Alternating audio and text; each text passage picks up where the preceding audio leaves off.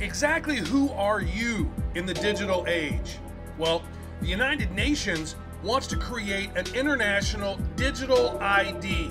That's right, the United Nations. They want to create an international digital ID connected to your bank accounts, connected to your mobile payment apps, and then connected to a central bank digital currency, the CBDC. That's essentially a government cryptocurrency that they're going to have complete control over, and then give you a little universal basic income. And then when they don't like your opinion, what are they going to do? They're going to shut you off. Why? Because here we are in this sort of uh, panopticon, technologically uh, authoritarian dystopia, and we're this close to it. We start allowing this stuff to take place, and then they're going to start taking away our freedoms in mass. So be aware, open up your eyes, figure out what's going on, because this stuff ain't good, folks.